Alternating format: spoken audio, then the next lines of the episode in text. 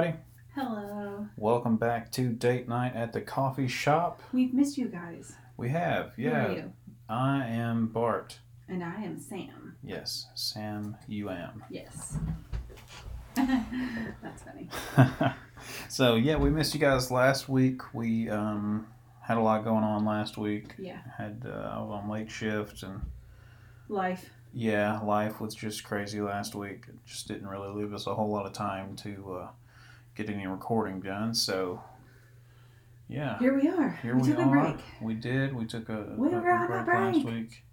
So, but glad to be back. Glad to be back doing this. Um, you're a little under the weather this week, so Correct. um, we'll I- probably keep this one kind of short. Thank you. Yes. Yeah. Please.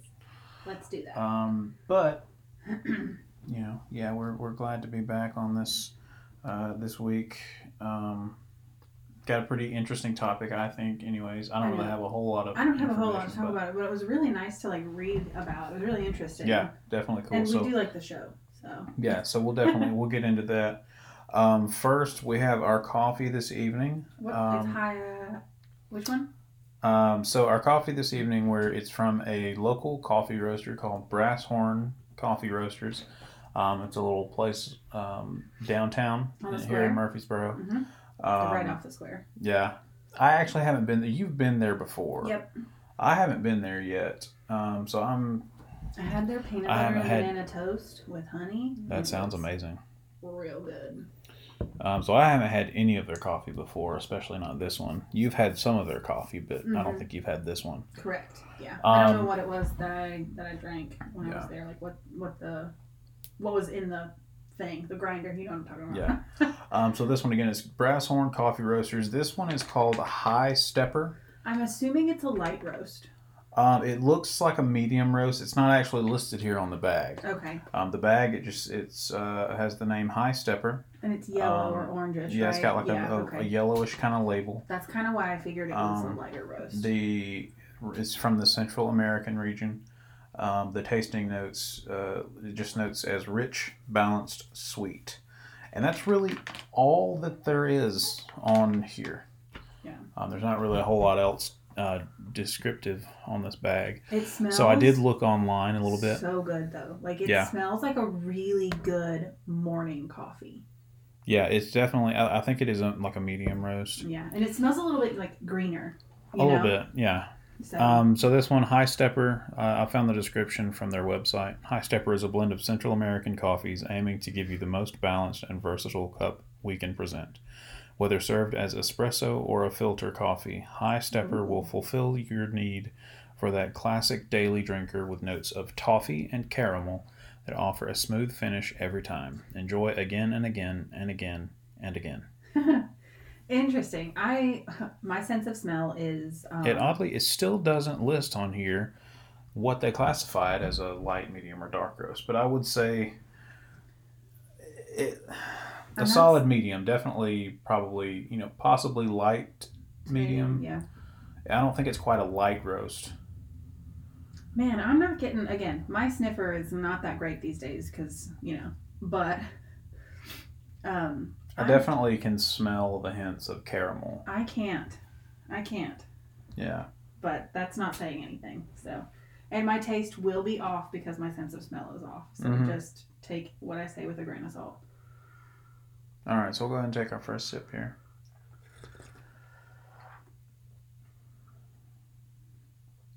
Ooh. Oh, yeah. Wow, that's a lot smoother than I was expecting. I was expecting it to be a little bit higher in acidity, a little bit, uh, a little bit more, like, like green, I guess. You know, like Yeah, it's, it's it's really good. Yeah, it definitely. It doesn't have a lot of times when you get like your your lighter roast, it has like almost like tannins, like we Mhm. talked about, like from wine, where it kind of dries, has like a drying effect on your mouth. This one is, is not nearly as, as bad, but you can definitely taste that it that it is a little bit lighter. You can kind of taste more of like the you don't get as you don't get like the burnt or like the char or the deeper yeah things that you get with a darker roast. yeah, but it's it's not too bright, so Right, I, I right, right. really like that. That is pretty good. Again, good. I do get the hints of uh, some toffee, some caramel. It's, it, that's that's really nice. Yeah. I like even that. even with my poor taste buds, I can tell that it's it's really good. Yeah, So. that's that's really good. So again, that's High Stepper uh, by Brass Horn Coffee Roasters. Um, so those of you that are in the Murfreesboro area, just go check them out. They're uh, they're off the square um, on Lytle Street. Yeah. Um, for those of you that are not in the area, you can buy it buy it online, and they will ship to you. yeah. It's So really good. their website brasshorncoffee.com. Nice. We should go there, and we should go to the few other ones that are in town that we haven't been to yet either. But yeah, Yeah. yeah. I typically just kind of fall into the, the same old, uh, usually just, yeah, um, if I don't have time, it's usually swing through a drive through at Starbucks. But if I've got time to hang out at a coffee shop, usually we'll go to Just, Love, Yeah, um, which they have great coffee, great food, great atmosphere. But need to branch out, yeah, and, yeah. and And has a really nice space. Too. Yeah. yeah, I like their I'll, space. I'll need to check them out. Mm-hmm. Um, but yeah, so that was definitely definitely worth uh, worth a taste, worth a try. So yeah. go go give it a shot. Uh, so we'll go on and get into our episode. Um, so again, uh, our week last week was a little hectic, a little. Yeah. Uh, The last two weeks. It's been two weeks since we've talked to these guys. So, Yeah, yeah that's it's been- true. It's, it's been nuts, truthfully. yeah, Um, it's it's been busy. It's been we- hectic, um, did and we it's been kind of upended, I guess, just because of schedules and things Mhm. going on and projects. So. Projects. Yeah, we've been doing a lot of work on uh, at our house here. We're redoing our deck, Yes. Or well, not redoing the deck, but doing some work on the deck. We are repairing the things that we can repair on the deck. Yeah, repairing some boards, adding some railing. We're gonna we're, we're gonna be adding a patio. Yes, that is what I'm most So- excited about. I'm ready to get done with like I love the deck and I'm so glad that it's finally getting repaired and we're taking up those um, those quasi dangerous boards Mhm. um, and putting railings rather than the benches, especially since we have a little one, you know. Yeah. Um, but I think I'm most excited about the patio. Like Oh yeah, that. for sure. Yeah, Once I we get the patio and the fire pit done, it's gonna be really cool. A really Yeah. cool space out there to hang out. Yeah, yeah, I'm really excited, and like we'll have some extra spaces to like landscape too, and kind of make our own. So I'm exciting. I think I found my thing. I think like DIY and home improvement is gonna be my thing. I think it is. I'm pretty excited. Did we talk? I don't want to like skip ahead, but did we talk last time about Thea crawling? mm, I don't remember. I don't know if she started. She had really started fully when we last did our episode. But She may not have. I think actually no. I think it was. I think we actually recorded the day we before recorded it happened. early. Yeah, we recorded early that week, last week or last time. But yeah, she's she's scooting along Yeah, so now. since our last episode, now she's kind of, I wouldn't really call it crawling, but yeah, she kind of scoots Yeah. around on her belly. Yeah, it's not officially crawling because it's not like hands and knees kind of thing. But she does army crawl and like Yeah. pull herself forward. Yeah, she can. I mean, she can get moving now. And she kicks. She uses her toes, which is so funny. Like she like stands up on, or like she like pushes up and planks up on her big toe, and like pushes off. Oh, it's so funny.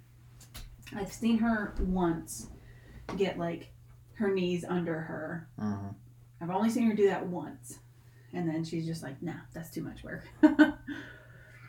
so that has definitely made the project thing a lot more challenging because Yeah. we can only do it when she's asleep during the day like and like on the days that we're off we can only do it on the days that we both have off and when she's napping so Yeah, which leaves not a lot of time. hmm so it's taking quite longer than i originally thought it was going to take Yeah.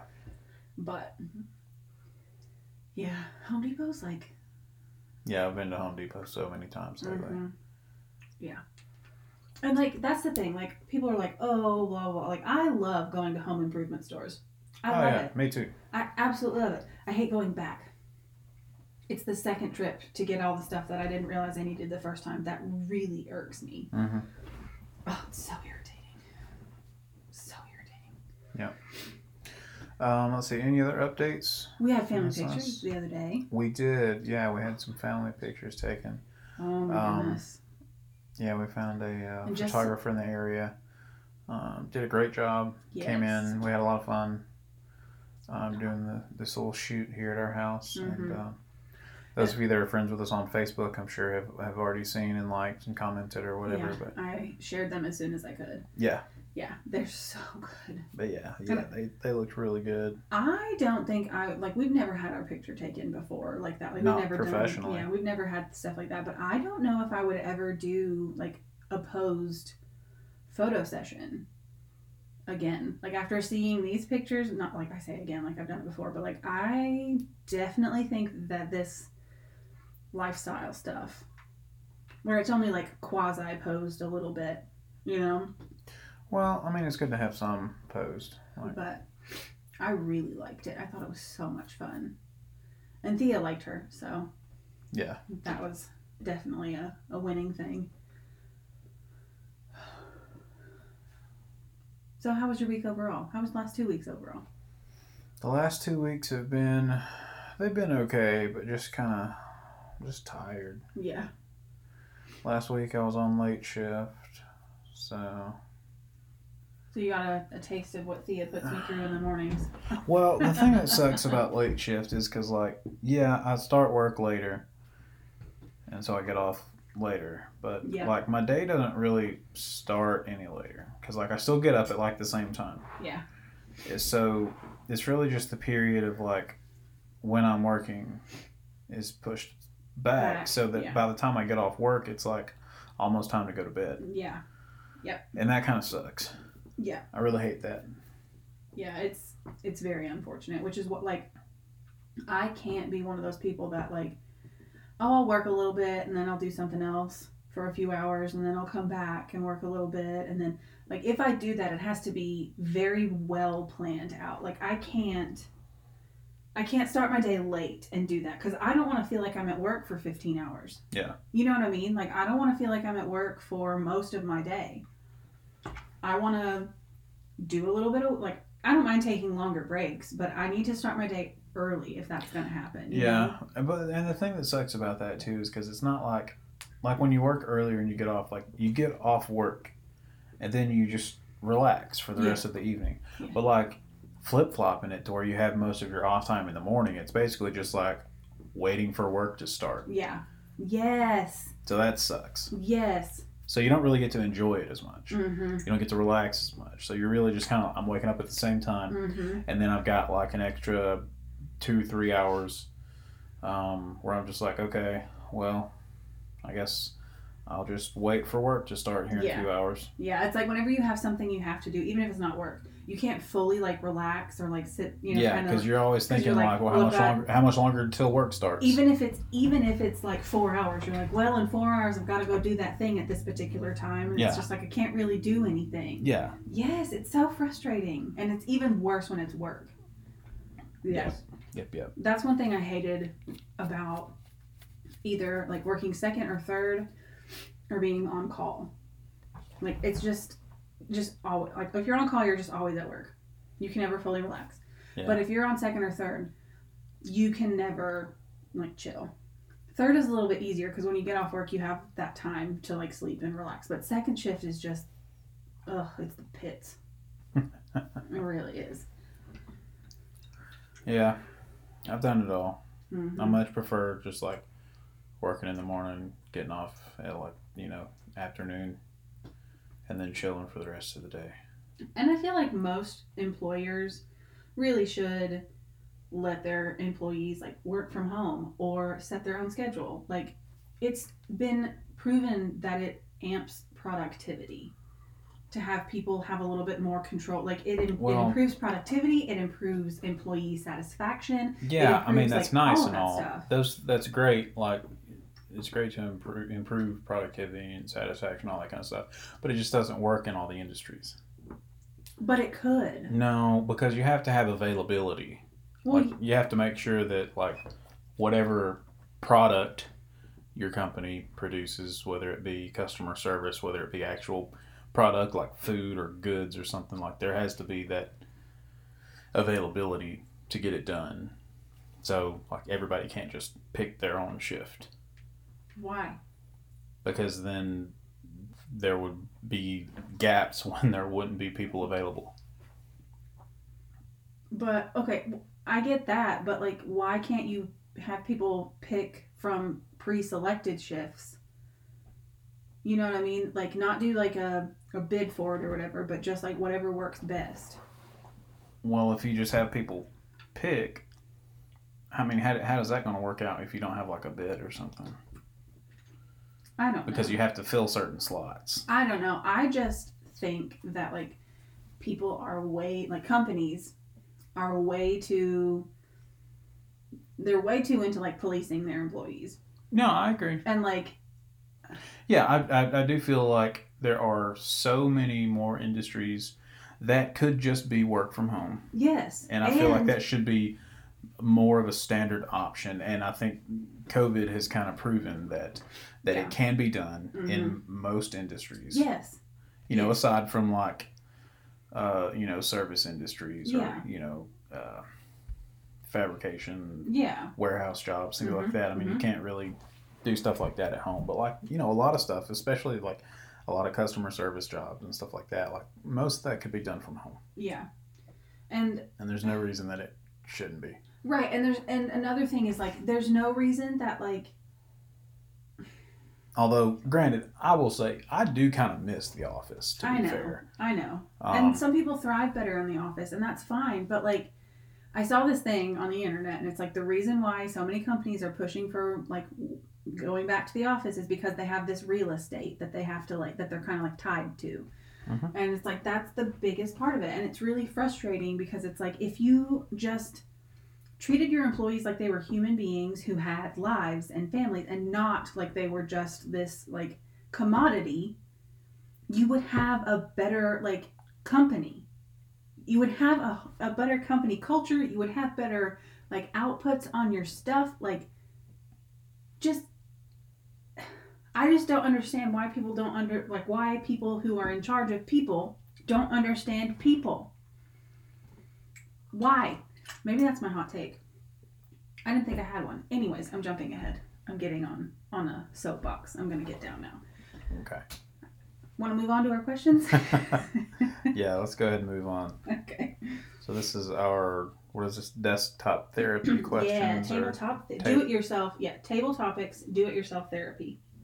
Okay. If you're feeling low what is your trick to feeling better? Um, usually either either video games or TV or something is is my general go to. mm. yeah that's not my go-to Yeah. I don't know. I have to feel like productive or like I have to like clean something, do something, like go for a walk, you know, kind of get out of my own head a little bit. Something that gets me out of my own head. And TV doesn't really do that for me. Reading would. Reading would do that for me, but there's just whenever I'm watching TV, I just get too easily distracted. I'm like, well, I could be going doing that. I could be doing this. Like, yeah, TV doesn't take me out of myself like it I does don't you. understand. Yeah, like like how like I don't understand like you in this like inability to just like focus on what you're watching. I don't know. It's hard. I can't. Like to me, like I watch a like TV or a movie or something, I'm I'm like sucked into the story because I'm like, all right, yeah, this is cool. It's It's because it's not real.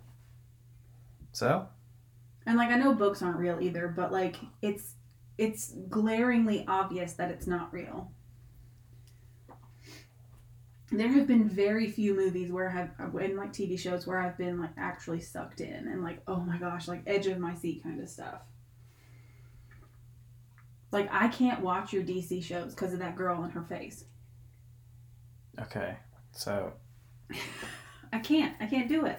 you're talking about the arrow, and she, the girl you're talking about, Laurel Lance.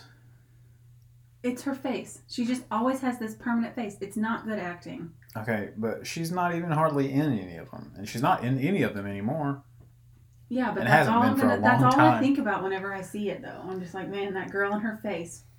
Her pouty lips where her mouth is just always open like a deer in a headlight. I would make a really great film critic. I don't, I don't think you would. I wouldn't bank on that for being your day job. okay. Yeah, I can't I don't know what it is with me and TV. But I will say, um, you're going for a walk one. That one's that one's a pretty good one too. Yeah. To kind of, I used to hate going on walks, and I do still kind of hate going on walks. But It's the get up and go that sucks. It's just like, Yeah. oh, okay, gotta get up and go. yeah, like if we're like,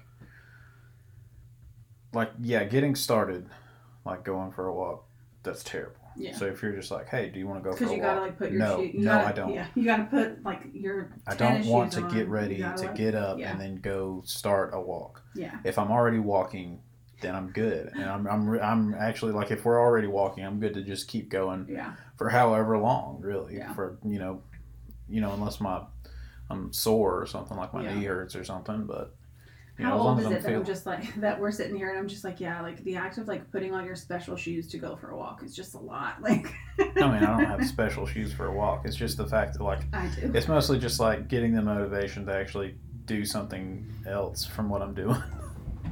Yeah, true, true, true. That kind of leads into this next question. Like, what habit of yours needs to change ASAP? I would say a habit that I need to change would definitely be my um, procrastination. Mm. I am a world class procrastinator. Yeah, you're great at it. Yeah. Mm-hmm. Mm. I'm practically perfect in every way, so I'm not sure what would be most Mhm. beneficial for me to change.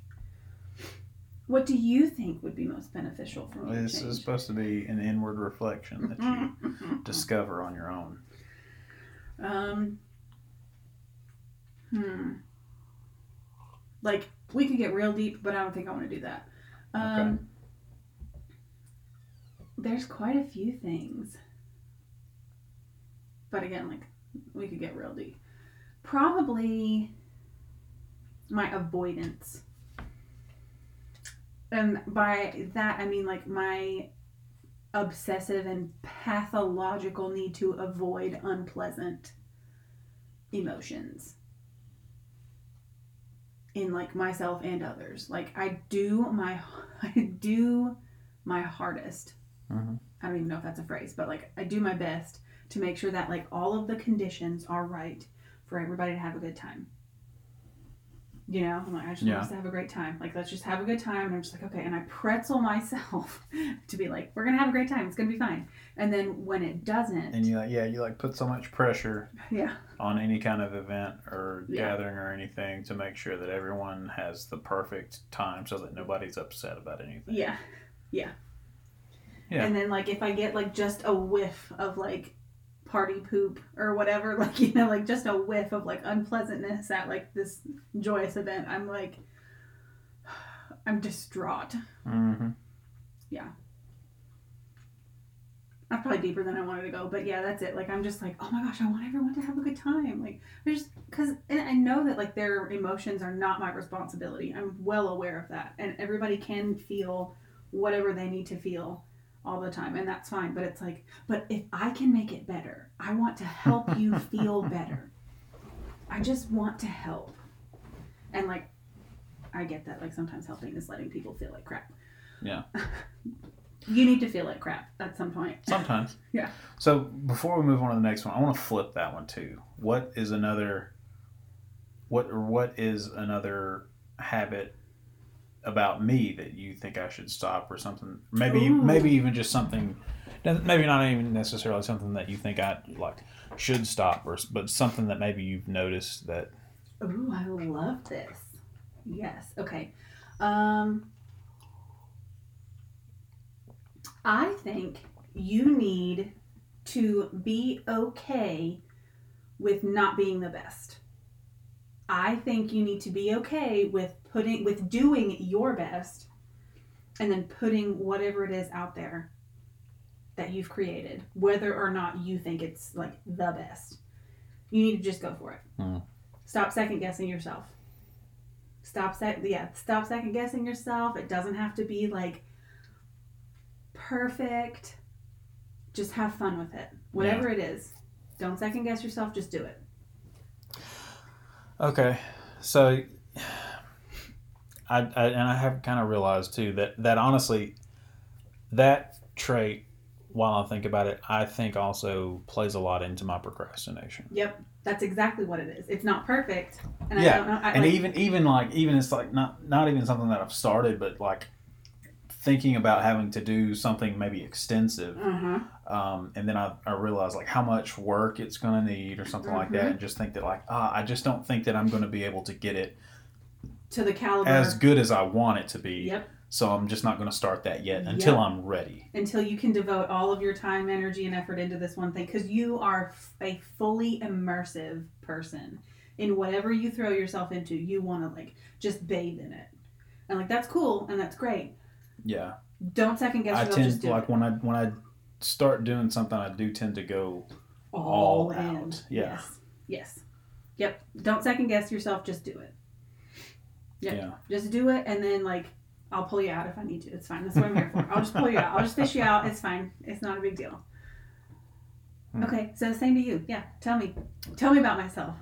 So, you have this tendency, I've noticed, to not finish things. I know where you're going with this. Continue. So, the most like prevalent examples I can give is it, it even goes down to like obviously other things like you'll leave so many there are so many shows that we've watched Where we'll get to, like, the last episode and you just won't watch the last episode and it drives me nuts. Or even though like but even things like your food and drink I've noticed. You'll always leave like the last tiniest little sip in your in your glass or cup or can of whatever and like the last couple of bites But why like do you refuse to eat or drink the last bit of it. Okay, but so like yeah, I just I have a hard time finishing things. But why do I need to change that habit?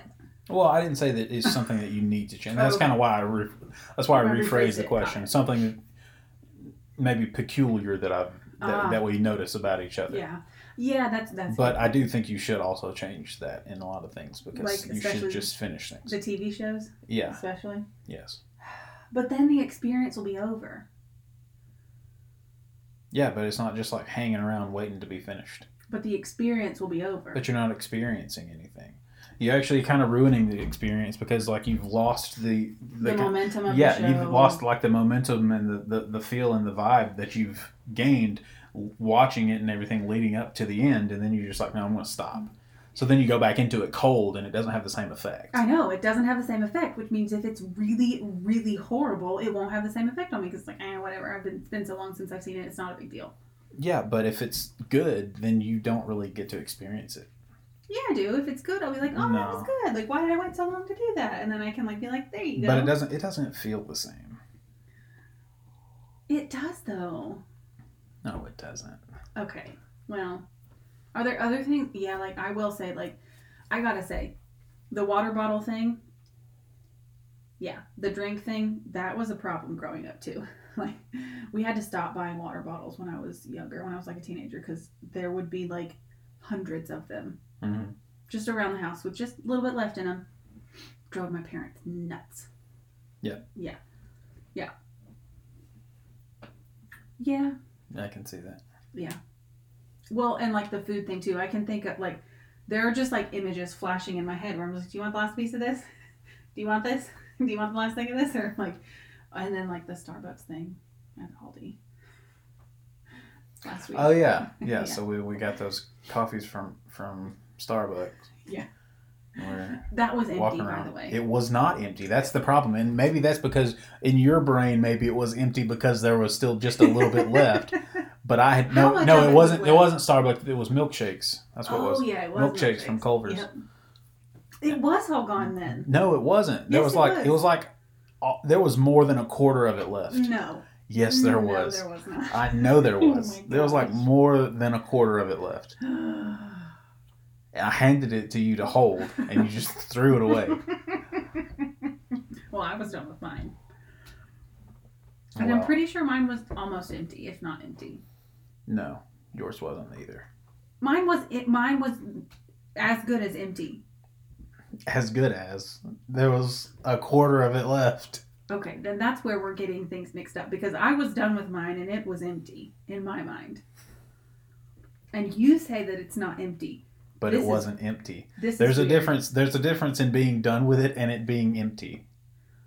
I'm confused. I don't. I'm real concerned now. Like, mine was empty. No, it wasn't. I'm. We're gonna have to put a pin in this because mine was empty. It wasn't empty. I know it wasn't because I was actually feeding Thea some bites out of yours and mine before, like right before that. But I was done with it. That doesn't mean it's empty. You were just done with it. Next question. I'm uncomfortable. Um, have you ever? and I wasn't done with mine, okay. by the way. We have made that abundantly clear.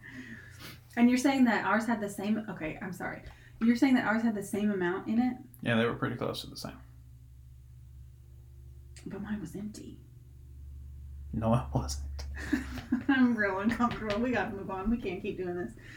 Uh, have you ever read a book that changed your life? I'm going to think about this for a really long time. Um, yeah. Have you ever read a book that changed your life? Um, I mean, honestly, it's probably kind of cliche, and I think I've probably even We've talked about this. before, but probably yeah, Harry Potter. Yeah. Um. I, I didn't before I and it's really kind of Harry Potter series as a whole. Um, I didn't really read at all Mhm. before I started reading Harry Potter. Um, to me, I just I never got I was never really interested in anything um, at all. So yeah, probably probably Harry Potter. Um, so in my adult years, I would say my college social theory textbook, that one really, really, really opened my eyes to a lot of stuff. Um, I loved that class. Um, and the Bible, of course. But what like sparked my love of reading and kind of like changed, because I think like my love of reading changed me as a person as well would definitely be The Chamber by John Grisham.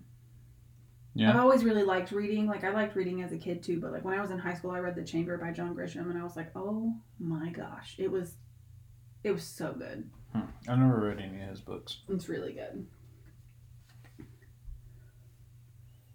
You want to do another one? Yeah, let's do one more. Okay. What purchase made you happiest for the longest time? Purchase made me happiest for the longest time. Hmm.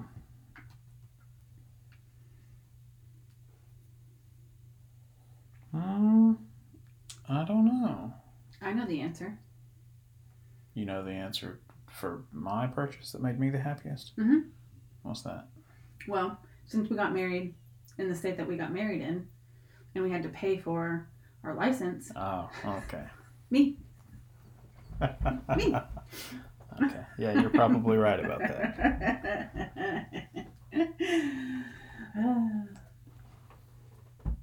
Ooh, Thea. She did cost a lot. She did cost a lot.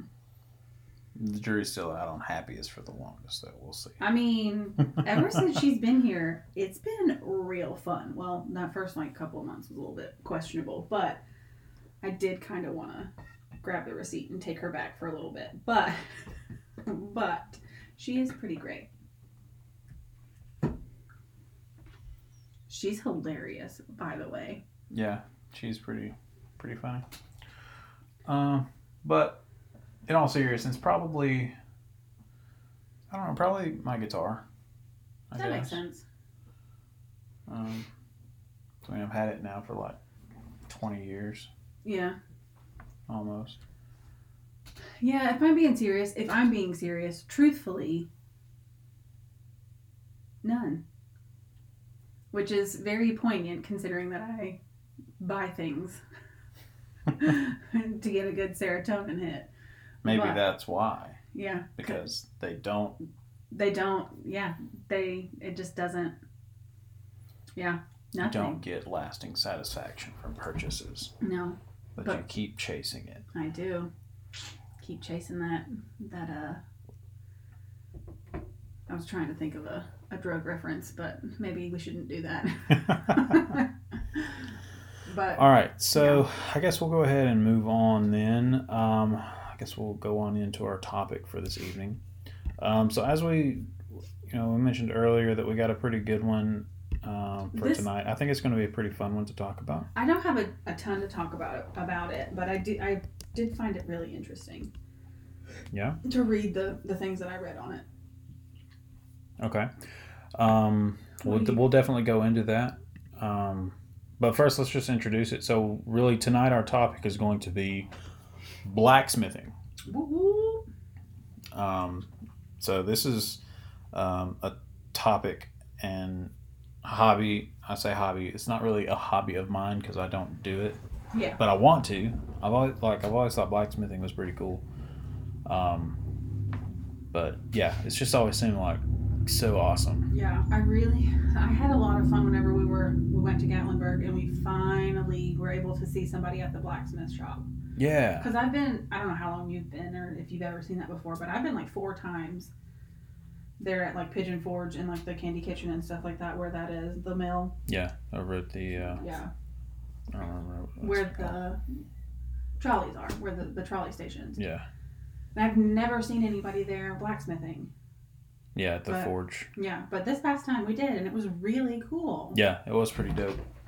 Um, so that's been that that was really really cool to see and we watch forged in fire Yeah, I, so I used to watch a lot of Forged in Fire. I haven't watched it as much lately as I did there for a while. But when that first when that show first started coming out after the first like, I started watching it after like probably the first two seasons came out, Yeah.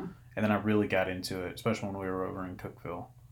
yeah Um, it came out a lot, yeah and I watched a lot of it. Man, it was so cool. So what do you what do you got for us on blacksmithing? so i have like the history and then i've got facts so let me look let me pull my my notes up Yeah. So I'm sure probably everybody who's listening to this actually knows what blacksmithing is, so we don't need to spend a whole lot of time on what it is. But Yeah. just kind of the general Wikipedia definition here. A blacksmith is a metalsmith who creates objects primarily from wrought iron or steel, but sometimes from other metals by forging the metal using tools to hammer, bend, and cut. Uh, Blacksmiths produce objects such as gates, grills, railings, light fixtures, furniture, sculpture, tools, agricultural implements, decorative and religious items, cooking utensils, and weapons. There was an historical opposition between the heavy work of the blacksmith and the more delicate operation of a whitesmith, who usually worked in gold, silver, pewter, or the finishing steps of fine steel. yeah i, I want to like touch on like just a little bit of metal smithing in a minute we'll we'll get to that Okay. Uh, the place where a blacksmith works is called variously a smithy, a forge, or a blacksmith shop. Um, and we'll just go ahead and stop there yeah so you can go ahead and get into. Uh, were you going to go into the etymology at all of the word? No. Okay, so I did want to talk about that.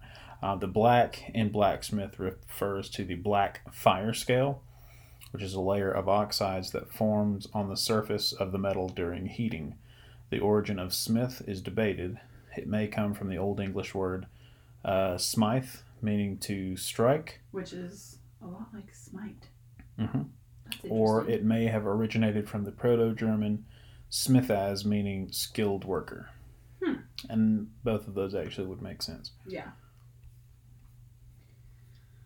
Okay, so I just have a little bit of the history. And so blacksmithing origins are first traced back to 1500 BC, which I didn't know, um, when the Hittites discovered the process of forging and tempering iron ore. Mhm. When the Hittites were Hittites were scattered in 1200 BC, so was their knowledge and understanding of basic ironwork, lar- launching into the Iron Age. A process to produce wrought iron was developed uh, through reducing natural iron ore with heat. This new substance could be used to make simple tools that pro- proved much tougher and sharper than stone. So- Mhm. Um, let's see. So this this is interesting too. It says with the development of even with the developments in heating iron, Uh, with the use of charcoal, ancient blacksmithing was quite unpredictable due to their lack of understanding of the basic properties of iron. Right. With inconsistencies in heating the iron and thus carbonization of the iron, early craftsmen found they produced works that varied in quality. So I thought that was really interesting. Most ancient ironwork was either too soft to hold a sharp edge, or it became extremely hard but brittle. So like they didn't. What I what I imagine is like they didn't do like if it's too brittle, they did like the the quenching process too fast or whatever, right?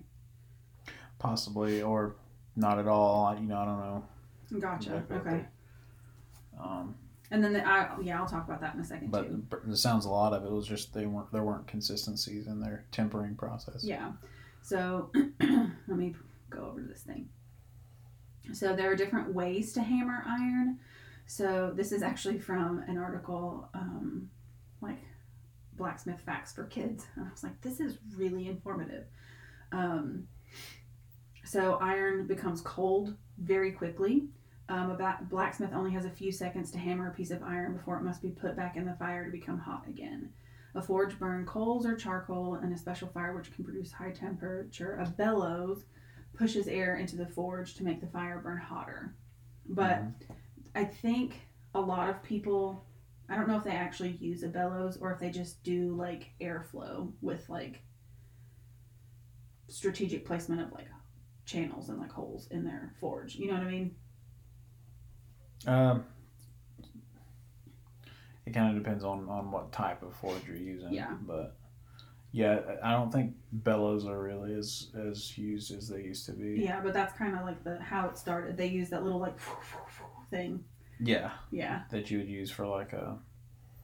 They use them for like fireplaces and stuff Yeah. too back in the day Yeah. when they had coal um, fireplaces, but um, yeah, like a lot of times, a lot of like your more modern ones these days will actually will use like gases that are kind of funneled in or like Oh, that's Um, cool. you know that are attached in so it'll use that. So it's kind of it's almost like a like an acetylene torch um, Mm. but there's like a few of them in built onto attached That's to the to the to the forge itself. Or they'll use coal a lot of coal forges. There's there is like this uh, turn handle that that kind of works the same way i think it forces air up through it Oh, that's cool. and then you've got like this layer of coal So this is something I I didn't really know or didn't remember from like my science classes as a kid. Iron is one of the 92 natural elements and steel is iron with a little carbon in it. Mhm. And like it gives the percentages. It says 0.3% to 1.7% carbon by weight. So like there's an actual like range. Yeah. I didn't realize that. does it say what ha- what what it's called when you add more Mm-mm. okay Do you know what it's called when you add more? No, I just I just didn't. I am curious. or if Um, it just becomes like not usable. Yeah. basically. So it says here that all metals get harder when a smith hammers or bends them. This is called work hardening. If a smith hammers if a smith hammers or bends a piece of metal that is already work hardened, it will crack and break. To make it work to make work hardened metals soft again so that a smith can hammer and bend it more, the smith anneals the metal. So to anneal iron or steel, a blacksmith heats the metal until it no longer pulls a magnet and then it then makes the metal become very cold slowly. Blacksmiths can cover the hot metal with sand so that it takes hours to become cold, and this makes iron or steel very soft. Hmm. Steel acts just like iron until a blacksmith heat treats the steel. This is a special way to make the steel hot and then cold, so that the steel will become hard enough to keep a cutting edge or a blade. A blade made from a piece of iron instead of steel will soon become very dull and will not cut. It will not cut. Um, good blades, such as like knives, chisels, axes, and other like cutting tools, are always made of steel and then heat treated and sharpened. Mhm. So I, that's like I thought that was pretty interesting. And then I, I wanted, go ahead. Well, I was just going to say, like your the process you're talking about about work hardening. So basically, just like the act of hammering it out and manipulating the metal hardens it itself, even without doing any other kind of tempering or hardening process, right? Yes. Just the fact that you've worked it makes it harder. And that is interesting to me because it's it's almost the same as like bread. Mm. Because bread and biscuits like that's the same kind of thing. Like if you knead bread too much, it gets too tough. Tough. Yeah. That is interesting. So this is what I wanted to talk about like before the Iron Age. Like this is like there's something called cold working and then work hardening, which is what I mentioned earlier. So you mentioned silver, gold, and copper. Mhm. So they all occur in nature in their native states as reasonably pure metals, and humans worked these metals before they worked like steel and iron or iron and steel. They're quite malleable, and humans' initial development of hammering techniques was applied to these metals. But um, it says during the Catholithic, Catholic era and the Bronze Age, humans in the Mideast learned how to smelt, melt, cast, rivet, and forge copper and bronze. Bronze is an alloy of copper and approximately 10 to 20% tin. Bronze is superior to copper just by being uh, like harder and more resistant to corrosion and having lower melting point, blah blah blah, all that stuff. So, copper and bronze cannot be hardened by heat treatment. This is what I thought was really interesting. They can only be hardened by cold working. To accomplish this, a piece of bronze is lightly hammered for a long period of time. Mhm. The localized stress cycling causes work hardening, which is what happens whenever you're doing that with steel as Right. well. Um, by changing the size and shape of the metal's crystals. The hardened bronze can then be ground to sharpen it and make edged tools. Hmm. I thought that was really interesting, and this is you'll find this super interesting too. Well, that's in, in the Bronze Age was before the Iron Age, so Correct. that would kind of make sense too, because that would have been before they they could do that without really having to worry about developing a forge or Right. a way to heat it, which would be a little bit more troublesome. Yeah, and dangerous and like less. Yeah, Yeah, yeah, yeah. yeah. I thought that was really cool, and you'll enjoy this too, being like the clock guy that you are. Clocksmiths, as recently as the 19th century, used work hardening techniques to harden the teeth of brass gears and ratchets. Tapping on just the teeth produced harder teeth with superior wear resistance. Hmm. By contrast, the rest of the gear was left softer and stop, softer and tougher, um, more capable of resisting cracking. yeah, because it would kind of give a little hmm bit. Interesting. So I thought that like I wanted to touch on this. I know like whenever you think of blacksmithing, you think of like iron and all that kind of stuff. But this is a really cool part of like woodworking, not woodworking, metalworking. Especially the the part where you like grind a bronze tool or weapon to create a sharp edge. I thought that was really interesting. And like worthy of note while we're talking Yeah. about like Well, that's just interesting too. I never really knew that before about that that brass and bronze could not couldn't be heat treated. That it had Yeah. to be worked cold. Yeah. And I thought that's that's cool. That's really cool. I know, like we talk or like we've watched um, Forged in Fire a lot, and they talk a lot about the different like quenching processes and Mhm. stuff like that, and like how you like rapidly cool it and all that stuff. So, Yeah. yeah. Let's see. So, in mythology, there's something called so in in biblical tradition. Um, Cain. Um, it says Tubal Cain, or yeah, Tubal Cain is a person mentioned in the Bible. Bible in Genesis four twenty two, known for being the first blacksmith. Uh, he is Tubal Cain. he is stated to be stated as the forger of all instruments of bronze and iron, a descendant of Cain. He was the son of uh, Lamech and Zillah. Hmm. Oh, he was the brother of Naamah and, and Jabal and Jubal. Oh, But yeah, he's supposed to, he's biblically supposed to be like the first uh, blacksmith. interesting. Uh, in Norse mythology, they're the sons of Ivaldi are three dwarf brothers who made a variety of gifts for the gods. Yeah. Uh, I can't remember their names now. Um, what does it say? What their names are? Ah, gosh, I can't remember now. Probably in that book that Dad gave you. I would assume. Let's see. yeah. No, I don't see it over here. Um, Mime, brother of Alberich, Wang- Wangirian dwarves, and maker of the sword of Nothung and the Tarnhelm. Don't know who that is. Don't know what that just said. Uh, let's see. James Black is the creator of the Bowie knife. James Black. He's a black, just blacksmith, American knife maker, and best known for his improvements to the Bowie knife, designed by Jim Hmm. Bowie. So he has like the he did the modern Bowie knife. he improved on the. Yeah. John. Sylvester is the blacks or was a blacksmith at the Tower of London. Ooh. That would be the coolest job. I mean, it would be horrible, and I could never. do Yeah, it, um, I'm- mean, like, I guess he's probably making like torture chains devices. and yeah. How how shackles and manacles and? Ooh. yeah, probably some torture Panday stuff. Pira is the first Filipino canyon maker, which I never thought about that. What? Can- canyons. Canyon, Cannon. cannon. Cannon. Okay, I was about to say canyon. Ma- I don't think Cannon. people really My make bad. canyons. My bad. Cannon. Cannon maker. Oh, Let's see. Elizabeth Brim is noted for her feminine imagery of lingerie or shoes in her work, also for the Brim technique of inflating balloons of hot metal with compressed air. Wow. I want a video of that. Um, yeah. How cool is that?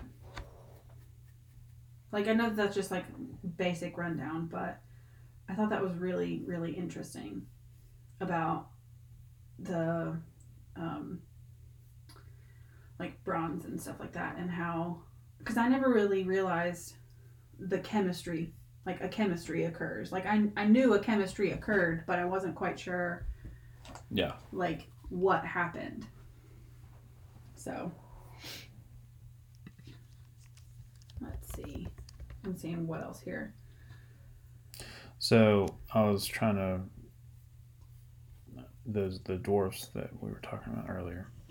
Oh, Uh, Brokkr and Eitri, I believe that's who you're talking about. oh, huh. Um, and Eitri is actually depicted in uh, the Avengers oh, that's uh Infinity War. Peter Peter Dinklage, yeah, yeah. that's the the dwarf that he that made Mjolnir. Um, that's Eitri. That's the same dwarf that they're talking about there in, in actual Norse mythology that made the weapons and things. Huh. That is interesting.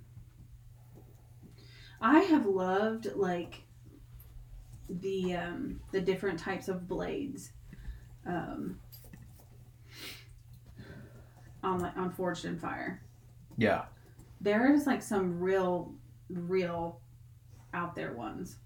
Oh yeah, some really cool stuff. Now, and for those of you that maybe don't know of the show Forged in Fire, so it's basically a competition show um, where blacksmiths come and um, they basically have these challenges that they make, and the judges pick like you know who's the best one. And so it starts off like the first like half of the episode is they'll have the I don't remember what it's called the quick challenge or whatever. So they'll come Yeah. and they'll have to make like a small smallish knife. Yeah. Um, so, so they're all typically knife makers.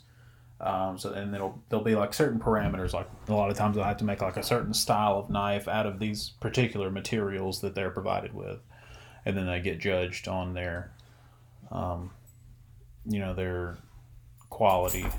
Mostly they get tested for, uh, you know, sharpness, edge retention, things Mhm. like that, durability. Um, and then once they kind of narrow it down, they kind of have stages in in the the knife making part, and then once they narrow it down to the top two, um, They send them home with like an extra large. yeah. So then they'll they'll they'll reveal that they'll have like a large challenge to do once they get to the top two. It'll be like a, a large piece, like a large sword or some sort of large blade or something. I've seen sometimes they've done like big shields with like blades and stuff attached or something like Mhm. that.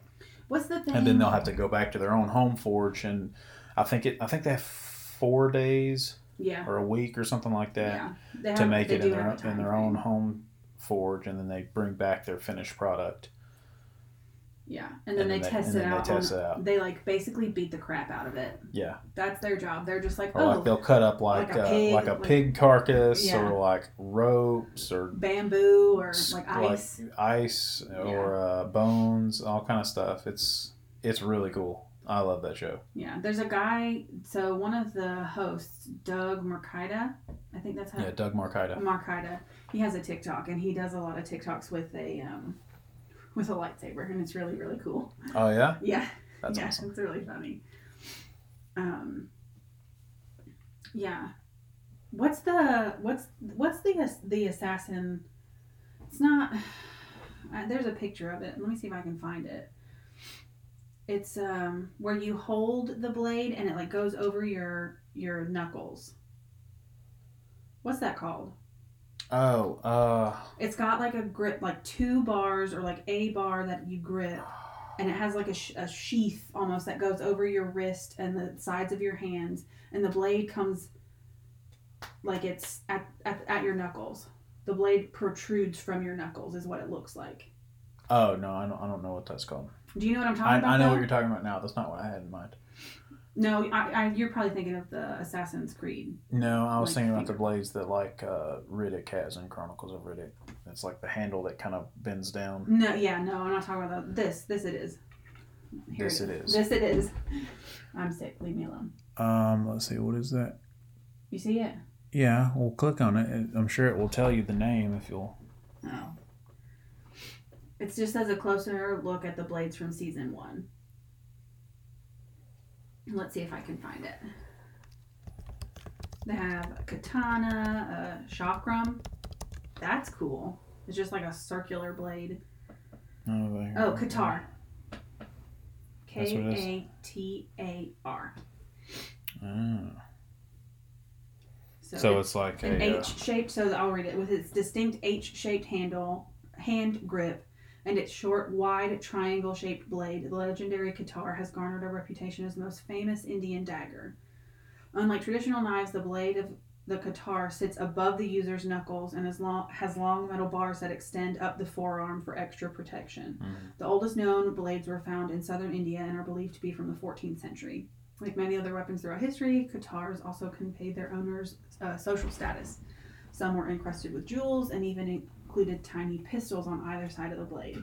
The fancier the weapon, the more powerful the individual was who who wielded it. However, even more, even the most basic katar was deadly if used by a well-trained warrior.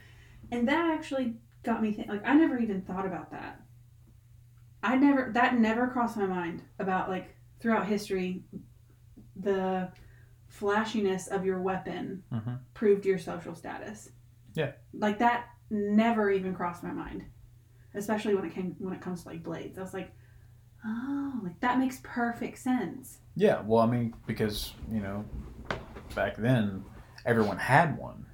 Yeah. Everyone had like a sword or blade, or at least anyone who could afford them. Yeah. You know, because duels and things were very common. That makes so much sense. And like that's why there's so much variance in how they look. Like why there's some that are like really pretty and then there's some that are just like, no, this is just this metal thing. Yeah. You know? Yeah. like that makes sense. I think we actually watched this one on a repeat, the Roman Gladius one. Um, Here's what it looks like. oh, yeah. I I uh, am kind of intrigued in like all of these weapons and stuff. Yeah, like a lot of these are, are really, really awesome. So that's really cool. Anyways, The Gladius is, is pretty dope, yeah. I saw, I saw a lot of those in um, the show Spartacus. oh, I don't think I watched that. You didn't. Yeah. I watched it. It's really good, though. That's a little like a little too much for me. But yeah, like I think it's so interesting how blades are a mix of like art and like deadly weapon. You know, like Yeah. I or, or they're like utilitarian in terms of like maybe you're not gonna like kill somebody with it, but it's still like a nice looking instrument and a nice looking tool. Yeah, and that's what I've always liked about like like weapons like that. Like, I know you, you like collect swords. knives and stuff. Yeah. Yeah. That's just really interesting. And I even the, the even the one we got from what's that the box the bespoke post even that one like that one is really nice. Like the it's really like pretty and attractive. Yeah. So I don't know. I, I definitely can appreciate the craftsmanship that goes into it because it's not just like, and I think it, what I'm thinking of in my mind is just how it's like dirty, like a dirty job kind of thing where it's like, you, it's fire, you got soot everywhere, you got like metal and all this stuff, but then it can be turned into something that's like absolutely stunning. Oh yeah. It's really interesting. It's real wild.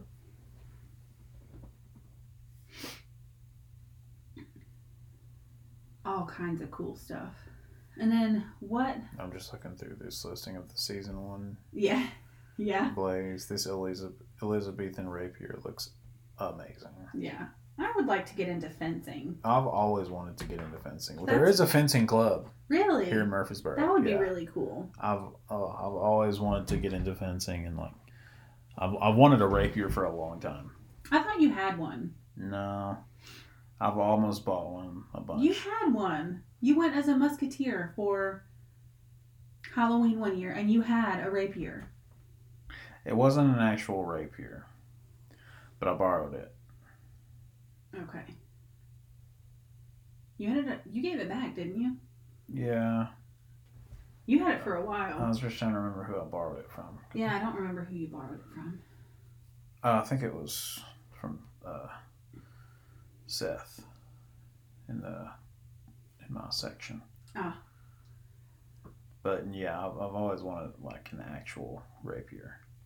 It's so they're so interesting. I want a set of sais. Cause like those aren't blades; they're just like stabby things. I like like you know like the edges aren't sharp. Yeah. You know, but you could definitely impale somebody with that. Like I think I would operate best with a weapon, with a blunt weapon, not a sharpened weapon.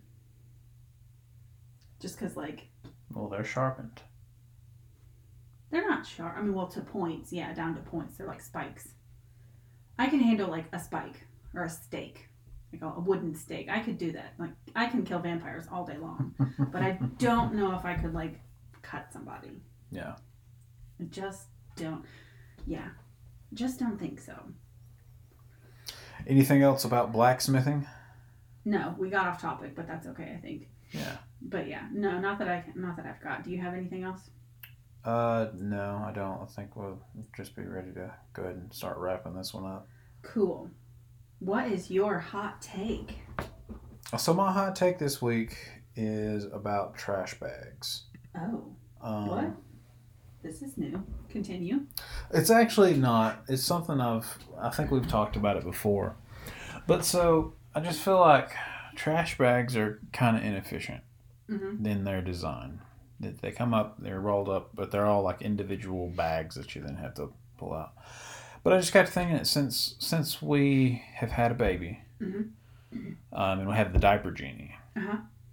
and I just think that system, the way the diaper genie works, is pretty efficient. It's just like this Mm. one long tube Yep. that you kind of cut to fit. You Yep. know, so like Yep. there's like a little blade in there, um, and you kind of you cut it when it's enough. You tie a knot in the end and you pull it down, and there's your bag. When it that gets full, you pull it down, you cut it to get it out of there. You tie it shut, and then you tie the bottom of the next, you know, the next bit there. So for those, I know I'm not doing a very good job of explaining I that if you you've mean. never actually had a diaper genie before, but for those of you that have had one, you Yeah. understand what I'm talking about. And I just feel like they could make that into a, a, a functional trash can. I mean, obviously you'd have to make it bigger, Yeah. um, More but I feel like that yeah. design would be pretty good for like a household trash can. You know, like a not obviously not like your commercial trash bags or anything like that, but they could make something like that for like a, a standard like kitchen trash can. Mhm. I think would be cool. You know what? I have a hot take. What's that? My hot take is that you need to stop having all of these genius ideas and A, announcing them loudly in public or recording them and not forget and and not remembering them. Okay.